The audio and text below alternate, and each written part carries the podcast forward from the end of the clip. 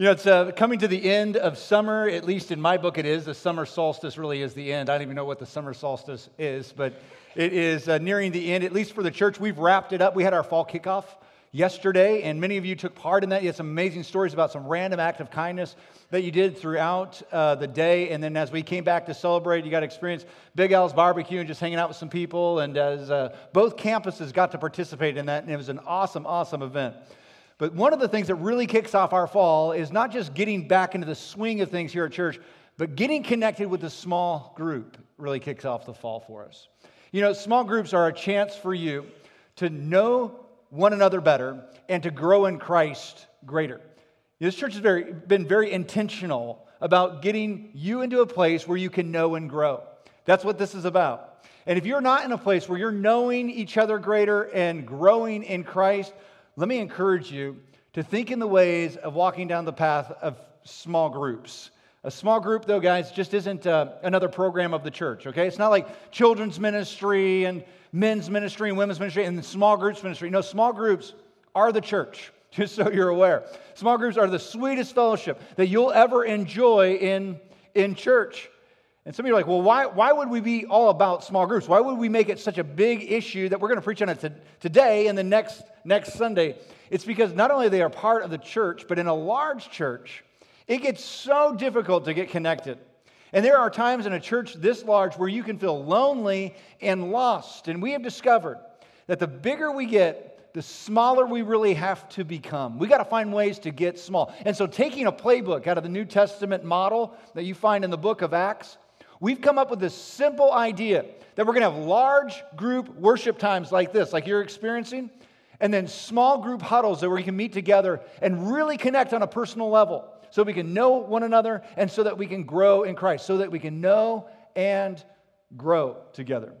And it comes up from a really simple philosophy that we have around here, and the philosophy is everybody needs somebody. I wanted to sing that like Dean Martin. But that comes from this idea that we, we have this thing in us that just wants to belong. And so we, we, we try to like manipulate ourselves and do all sorts of like uh, crazy things just to fit in, to find our fit, to find our place. But a lot of us are like uh, trying to get a square peg in a round hole. We just don't fit in in some places because we've never really have come to that place where we truly feel like we belong and we can relax in that belonging. I'm telling you, God has created a place and some people like that. When you get into a Christ centered small group, you find a place to belong because I think we're all hard, hardwired to belong. And, and, and when we don't, it just gets awkward when we try to fit in. I saw this video clip the other day. And I just wanted to share it with you. A group of boys are out at the playground. They're all dabbing, thing that Cam Newton had kind of made famous, and everyone's involved in it. Everyone's working it. They're doing such a good job. And you get to this kid. He tries his best. Oh. Oh. Um, um. Like, I know the dab is dead, but he just fossilized it right there. Poor guy just trying to fit in, trying to do his. Everybody else on the playground knows do. Did you hear the teacher? He says, Oh, Lord have mercy. like, that did not work completely. You're not a part of this group here. And then we've, we've tried, this reminds me of my high school days, my junior high days, my elementary days. It reminds me of these days doing everything I can to fit in with people that I really don't connect with. So I'll change my approach. I'll change my attitude. I'll change my actions. I'll change my opinion. I'll change the way I talk. I'll change the way I act. Why? Just to get into the group that really I wasn't going to belong in anyway, but I did my best to try to get in it. What if we just put all that behind and just got real and just headed back down to some science. There is what's called the Maslow hierarchy of need. Maybe you've read about it, heard about it in school. If not, let me introduce it to you. It just starts off with what, what do we need basically as humans to survive? Like, what's basic? Well, it starts off with some physiological needs. That's like, I need to breathe. That's pretty basic. I need some, I need some air. I, I need some water. I need some food. That kind of stuff. Like, that's basic need. Like, you're not going to survive without it. What's next? Well, Maslow would say safety needs. Like you need to know that you have a, a place to lay your head, some property that you're not going to be kicked off of. You need to have some income or some resourcing so that you don't have to lay awake at night and go, where am I going to make ends meet tomorrow, right? Basic need kind of stuff. Then it moves immediately into relationships. He says the third basic need of every human being is just to belong, to belong. Like you got to have relationships. Everybody needs somebody. And friend, I know you're not going to know everybody in this congregation, but you need to know and grow with somebody in this congregation. Because fitting in, my friend, is the biggest barrier to belonging. Like just trying to manipulate your personality, manipulate who you are, and not be the real you is the quickest way to stop you from belonging to something. I'm telling you, the, the fastest way to belong is to get around some people who have like minds of faith. Oh, you're not going to be the same. You're not going to be the same. There's always going to be one weird one in the group. If you haven't found it, guess what? You're the weird one. There's always going to be one of those. Let me tell you that there are some great things that happen in a Christ centered small group. Like, number one, when I, I find in my small group, I'm free to be me. You know how freeing that is? Not have to twist anymore, not have to, to pretend, not have to, to like change my opinion or my thought just to be in the group. I'm just free to be, to be me. I don't have to impress, I'm just accepted. And so, my real question for you this morning is who are those people in your life where you're free to be you? where I'm free to be me. Who are those people to you? Like, who's your fam? Who's your peeps? We're, we're saying it like this Who's your tribe? Who are the people that just go, yeah, we accept him, we accept her unconditionally? Who are those people when like life goes south, they show up and they head to, to you? Who are those people? Because, like, we all have in our head that we have all this big group of people in our mind that will be there in a moment's notice. Guys, I'm here to tell you that is a a fallacy. It's false. That's not true. They're just, they're, not all these people are going to sit by your bedside. Not all these people are going to be there when the marriage gets messed up. Not all these people are going to be there when your child gets sick. Not all those people are going to be there, but we want to believe that. You know, doctors and psychologists are now recognizing that more and more patients are coming to them not because they need to be treated medically, but they are just lonely. Like people are like rushing to the ER because they're lonely. People are going to a psychologist so so they can be heard because they're, they're lonely. Did you know that when, when we get real as Americans, when we get real as Americans, we start talking to people real, the number has come out that 77% of us say we feel lonely most every single day.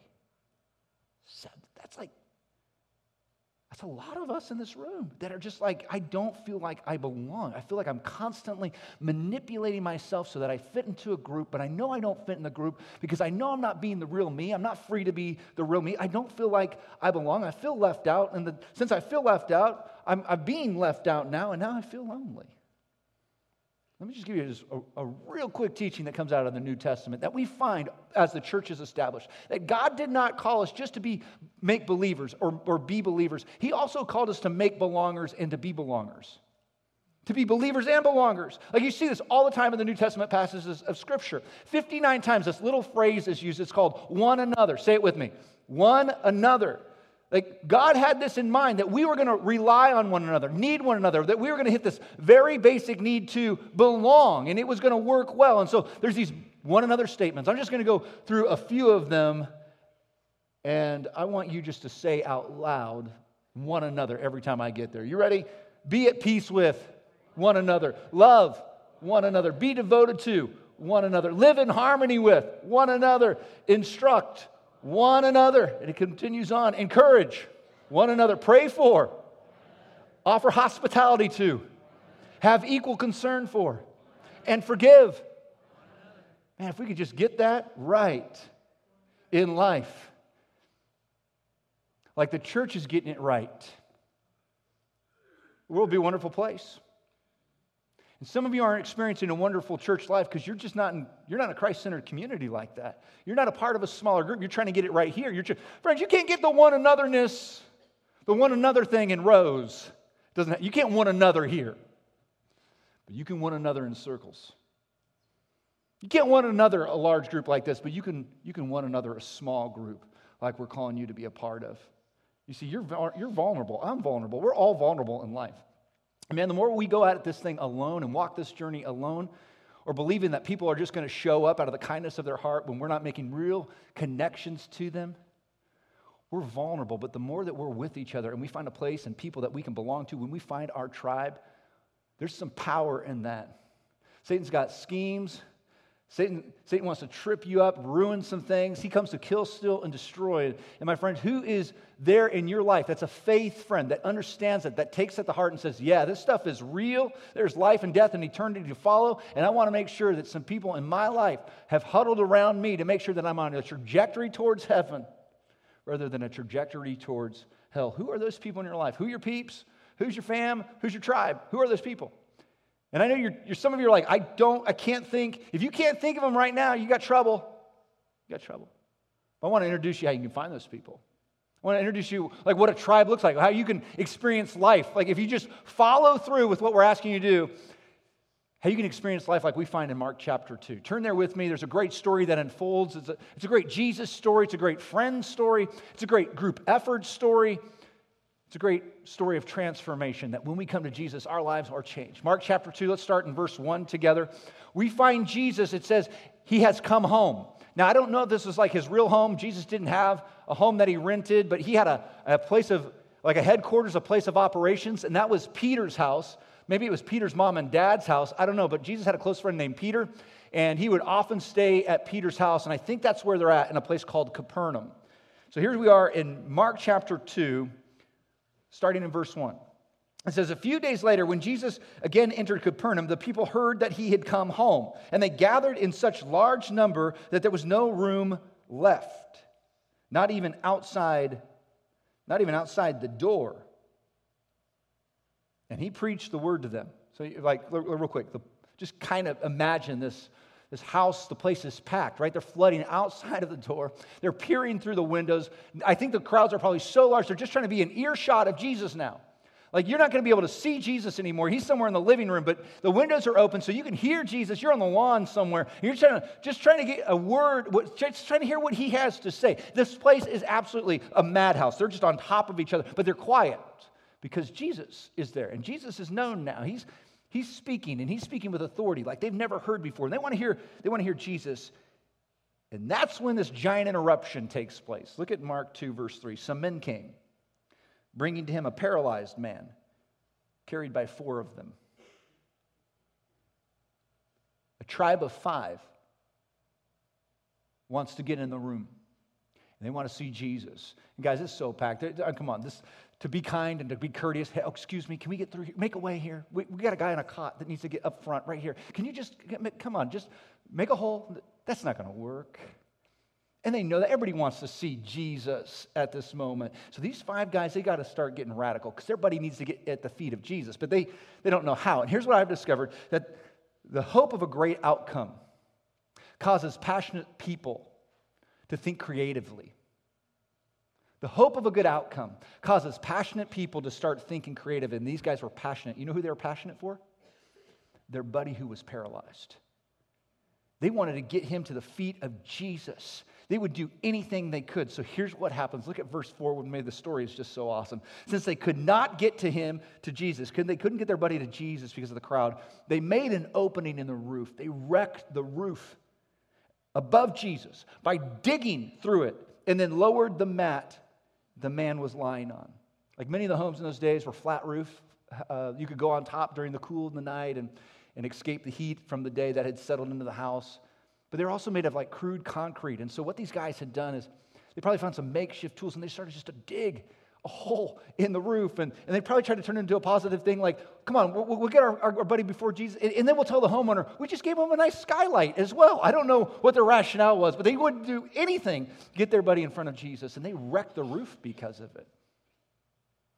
Like kind of like a side note teaching, just, just quip teaching. These guys were going to do everything they could to get their friend to Jesus. There was going to be no barriers too big that they they were going to stop at. No obstacle too wide that they weren't going to leap over. They were going to get their friend to Jesus. And how I want that passion. How I want for us at Bethany Christian Church to have that passion. We're going to do everything we can to get our lost friends connected to the feet and to Jesus, get them right in the feet of Jesus. My friends, this is not just a story of five guys that have an incredible friendship. This is a story about a man that came to Jesus and was completely transformed because that's what happens. That's what happens when we bring our friends, when we bring our buddies, when we bring our tribe to five to Jesus. life transformation takes place. And now they've wrecked the roof, and here's this guy, right? He's coming through the, the new skylight that they just put in. You just, you know, there's a ton of dust in the room. And don't you think the whole room went quiet? Like, everyone's just now like, okay, you lost me, Jesus, hang on.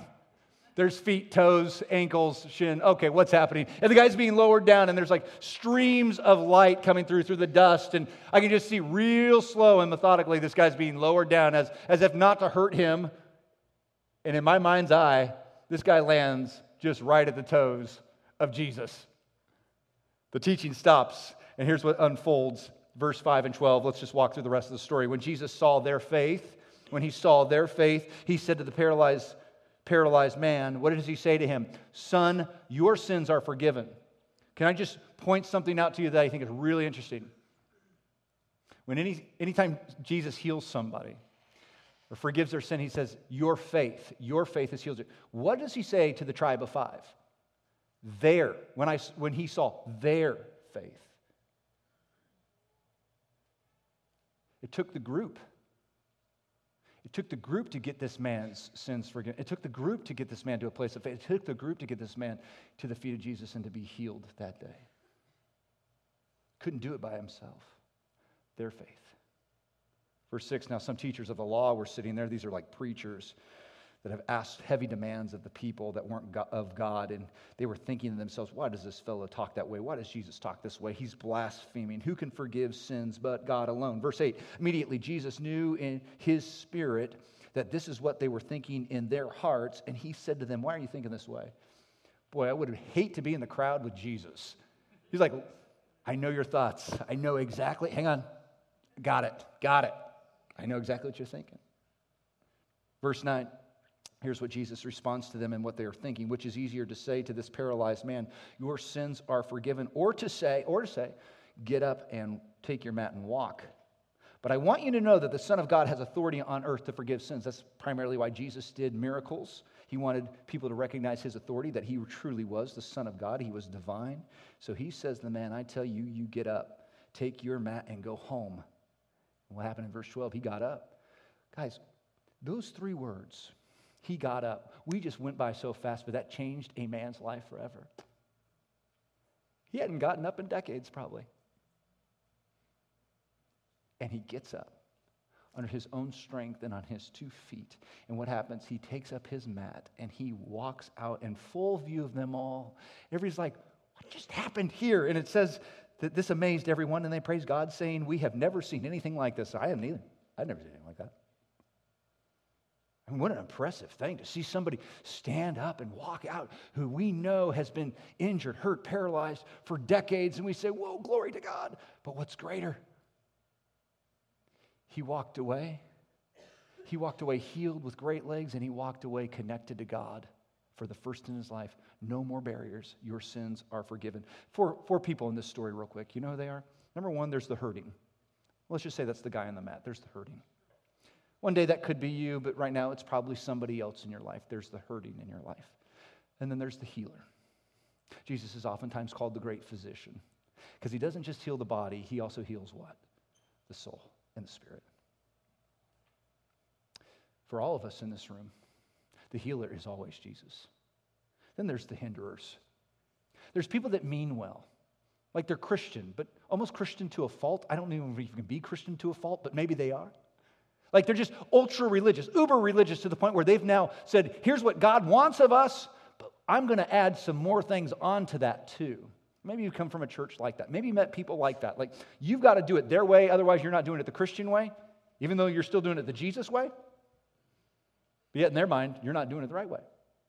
The hinderers. They mean well, but just they're keeping you from knowing and growing in God. How about the helpers? Who are the helpers in the story? I got to assume the helpers are those four guys that came around that one guy, the tribe of five that got that guy to the feet of Jesus. Now, let me, let me just draw a couple teachings out of this because I want you to experience what that guy and that mat experienced that day.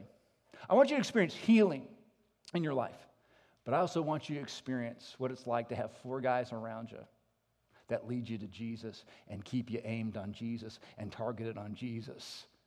Because it ain't going to happen in a place like this room. It's going to happen in a smaller group when you find your tribe. You know, more and more of us, I think, are becoming aware of something that has crept into our society called the social media deception.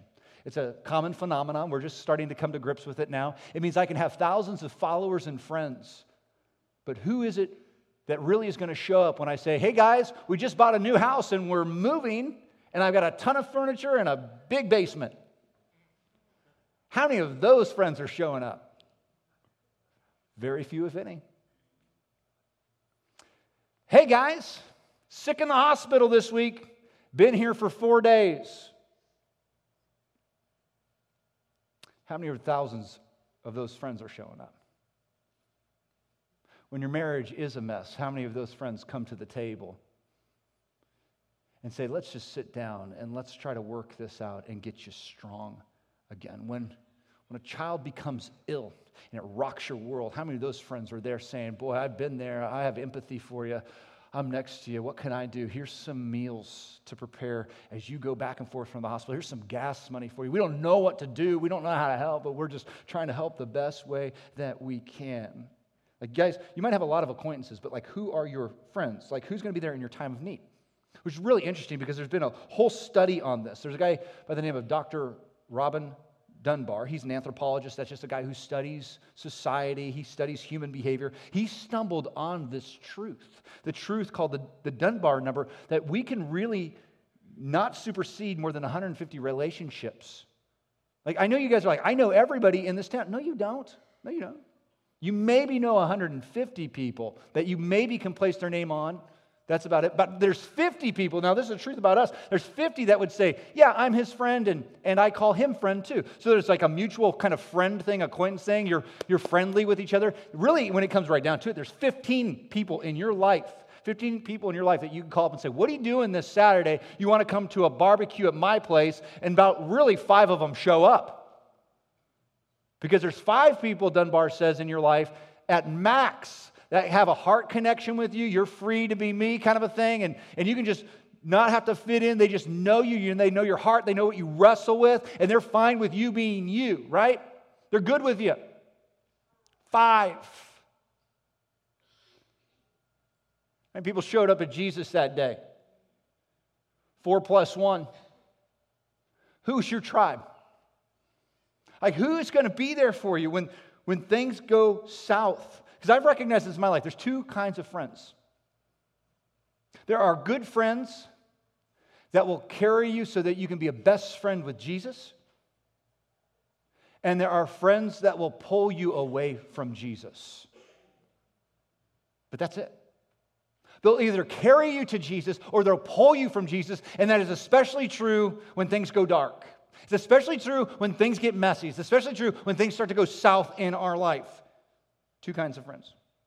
So, who is it that you can turn to when life gets unexpected? Who's it that you can turn to when, when you get sick or when there is trouble or when there is hurt? When life gets messy, who can you turn to? You know, we have an incredible family in this church.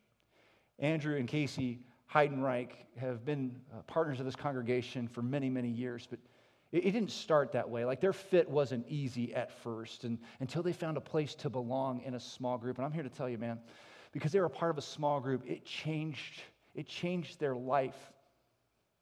As those men and women in that group, in a very dark time in their life, carried them to Jesus. I want you to hear their story. If you just please turn your attention to the screen. We ended up going to coming to Bethany when it was still in Montgomery. Montgomery. Yep.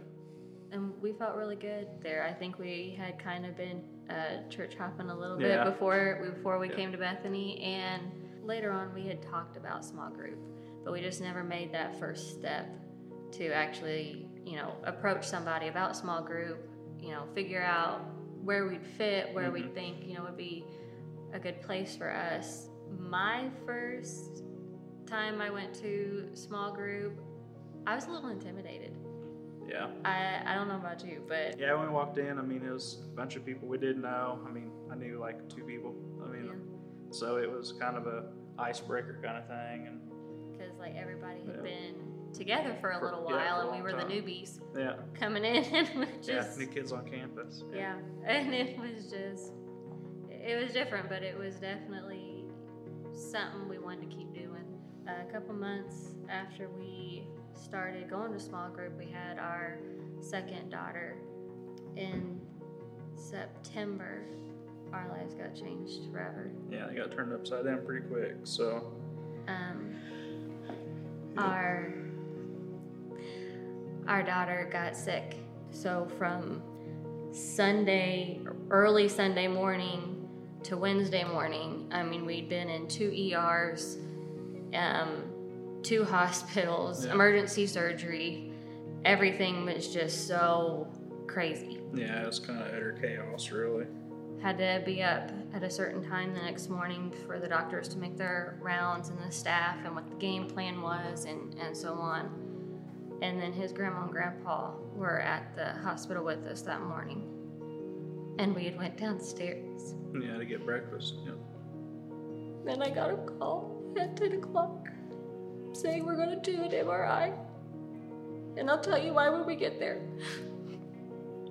And um, she wasn't responding to light anymore.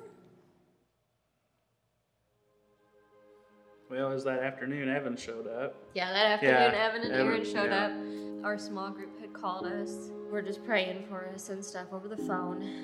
And then yeah, I mean that was just that right there was more than yeah. more than I could ever imagine. We hadn't known each other very long. I mean, not personally very long. So I was in her room holding her, and out the corner of my eye, I could see somebody. And after I turned, it was Leslie. And then it was Alyssa, and then it was Ashley. Yeah. and yeah, because I had went outside. You were in there, and I went outside, and there's everybody. You know, and it was just everybody. You know, it's seven o'clock at night. And they all just like, hopped Whoa. in the car. Yeah. And and came to see yeah. us. It's pretty amazing the connection that you know that we had through the entire thing. You know, not you know, I mean, it's just like going through your pregnancy. You know, she was born in March, and everybody brought over food, and we'd only been going to yeah. you know, we've only been going to small group for, for a couple months. Two, three and, months. And then and then this happened and everybody just dropped everything. We went to church and we didn't have that, you know, extra fulfillment out of out of being in a small group and once we were, um, it was just I, I wouldn't change it for anything. Absolutely.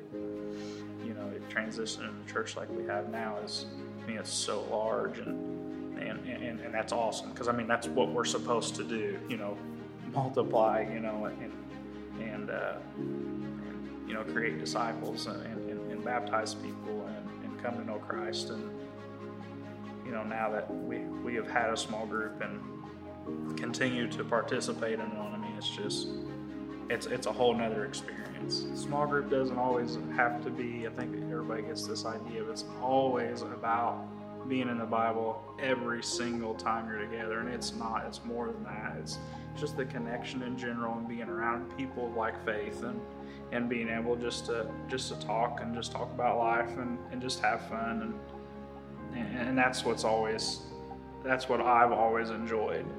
Yeah. Is it, it's just it's just very low key and loose and we wanted that connection with other people um, outside of just going to church. So you know, after each time of, of going, you know, because it is out of your comfort zone, especially if it's something that you haven't been exposed to or ever done before, you know, but after, if, you know, staying with it and, you know, not letting your fear take power over what really needs to happen in your life, it was totally worth it. Yeah. And now we have great friends that I wouldn't trade. Yeah, absolutely.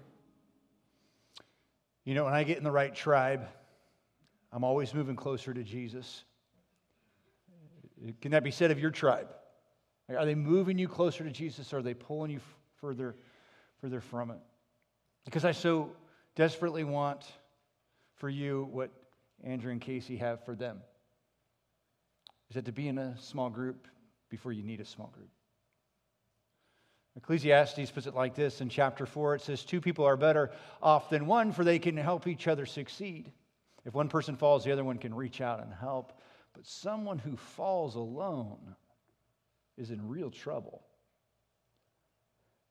Remember years ago, NASA before they put men into space, wanted to know the effect that a man would have isolated in a capsule as they did orbits around the earth. So they ran some experiments on monkeys. And I'm not here to say that that was right, but that is what happened. And uh, the findings of that study were really important to the way that you and I behave, especially during times of crisis.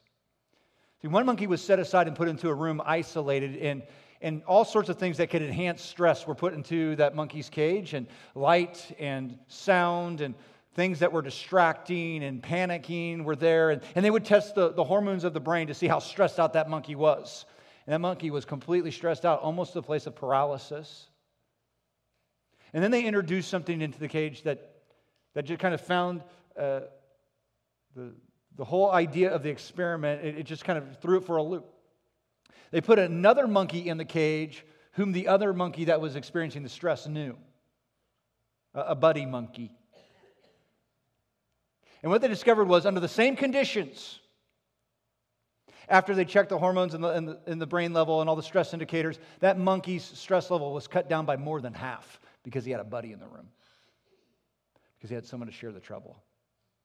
You ever heard the old adage, a trouble halved uh, is a trouble shared? I guess the question is, and I know it sounds silly, who are your monkeys?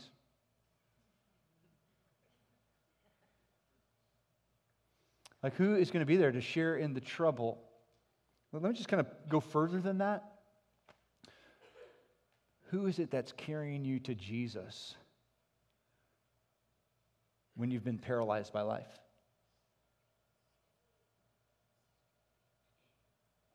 You know, just a few moments, we're going to give you an awesome opportunity to join a small group. Like if you just here at Washington walk out of these doors and hang a right immediately, you're going to find the next step room. In there, there's all sorts of group leaders in there that will help to get you connected. If you're in Vincennes, it's out the doors and to your left at both campuses. There's going to be folks there that will introduce you to a small group. They'll take your season of life, kind of where you live, and they'll try to match you up to the best group that's going to fit you for right now. And over the course of the week, they'll really narrow that down. They'll get a hold of you, and they'll say, This group is going to be probably best tailor made for you or your spouse or you and your family. And my challenge to you is if, if you've never been a part of a small group, if, you, if you're not a part of one, and, and we're expecting about 200 people today to, to, to, for the first time to step out and say, I want this for my life. I don't have any monkeys to join me. And they're ready for you to get plugged in, to get into a group, just to take that next step. Because the big question is who's your tribe? Who's your family? Who's your peeps? Who are those people? Are they going to be there for you? Are they going to carry you to Jesus? Let me pull out just one more teaching as we conclude here. Mark chapter 2, the teaching is this that Jesus invites you to come and join his tribe, which is an incredible teaching. It's like simple, but it's incredible to understand that God wants me to join his tribe. And that actually God has done everything through his son Jesus so that he would say, I just want to be one of your tribe of five. I want to be in that with you. I don't know how your schooling went, but my schooling went something like this. Like, if you were a jock, you hung out with the jocks. If you were a band geek, I mean, guy in the band, you'd hang out with the guys in the band. If you were, if you were an artsy guy, you'd hang out with the artsy guys. If you're intelligent, you hang out with the nerds. I mean, the intelligent guys. What am I doing? You can kind of tell where I fit in and where I didn't. But boy, I wish I was artsy and intelligent. Would have been a lot less trouble in my life, I'll tell you that. And what we discovered is that it doesn't change, does it, as soon as we get out of high school? Sales stays the same. You go to the workplace, and what happens? There's still those guys that talk about sports. Have you heard that Andrew Luck retired? No, I'm saying, have you heard that Andrew Luck retired? What are we going to do? Some of you are like, Andrew Luck retired? You're not in that group, obviously. And then you do have your artsy intellectual. Fo- you know where you fit in best, and you try to manipulate yourself to get into that conversation, to fit in the best way you can, and, and really join in. And here's the thing here's the thing about me and Jesus and you and Jesus I'm not like Jesus. Like, I know that about myself. It's like if there were a group of people standing there, I mean, Jesus is not the guy to be like, oh, yeah, you and I, we click, we're hit it off exactly. You're perfect, and so am I. You're powerful, so am I. You're like God, and so am I. No, I'm not. I like, don't fit at all. And Jesus says, no, no, I want to create a way so that you can be in my tribe. You can be in my tribe. It's like, so no matter how messed up life is now for you, Jesus says, I want to join it. I want to join that stuff right now. No matter how broken you are right now, Jesus says, I want to be beside you right now. No, no matter where you are or who you are, Jesus says, I want to join your tribe. I want you to be a part of this thing with me. I want you to belong with me. I want you in on this together. I don't want you to go through life alone. I want you to belong. The awesome thing about the story in Mark chapter 2 is this guy was healed. Oh, it's not the physical healing, it's the spiritual healing that we see here that's so amazing. Now, this guy walked out of that room on his own two feet, under his own power, but now he was walking with new faith in Jesus Christ. His trajectory was now heaven, not hell, because he came into contact with the King of Kings and the Lord of Lords. He came in contact with the chief of the tribe. And when those guys brought him to the feet of Jesus, his life was changed. Good things started happening for that guy when he got at the feet of Jesus. Like, have you been there at the feet of Jesus? Good things started happening. His legs were healed, but not only that, his sin, the biggest problem in his life, his sin was forgiven because he had four guys show up in his life that said, We got to carry you to Jesus. Do you have those folks in your life? If not, man, you need to run to small groups. You need to get in a part of a small group so you do. He got forgiven, he got healed, he got complete heart, body, soul, mind, strength. He was complete because of Jesus. Absolutely amazing. Friends, if you want to live passionately in this life, you're going to need to create some space in your life for Jesus. Like, do you have margin in your life right now for Jesus? Like, outside of this hour, do you have margin to get into, out of these rows into a circle and to find a tribe? Some people that are going to carry you to Christ. Because if you want to live passionately for Jesus, you're going to have to find a tribe and you're going to have to create some space. And if you want to, to grow in God, you're going to have to create some God time. And I know it's not going to be easy for you as you try to like redo your schedule to make another hour and a half of your week with, with some guys in church that you don't even know, but, but I know you're going to get to know. I know it's not going to be easy, but that's where all this starts, is by creating the right priorities and saying, God, you first, you first, my agenda second. And if you want some friends who know you and really know you, but still love you even though that they know you, Friend, you need to get a part of a small group where you can be unconditionally accepted and really find a place to belong and quit trying to manipulate who you are just to fit in. Relax and find rest with people of faith in Christ Jesus.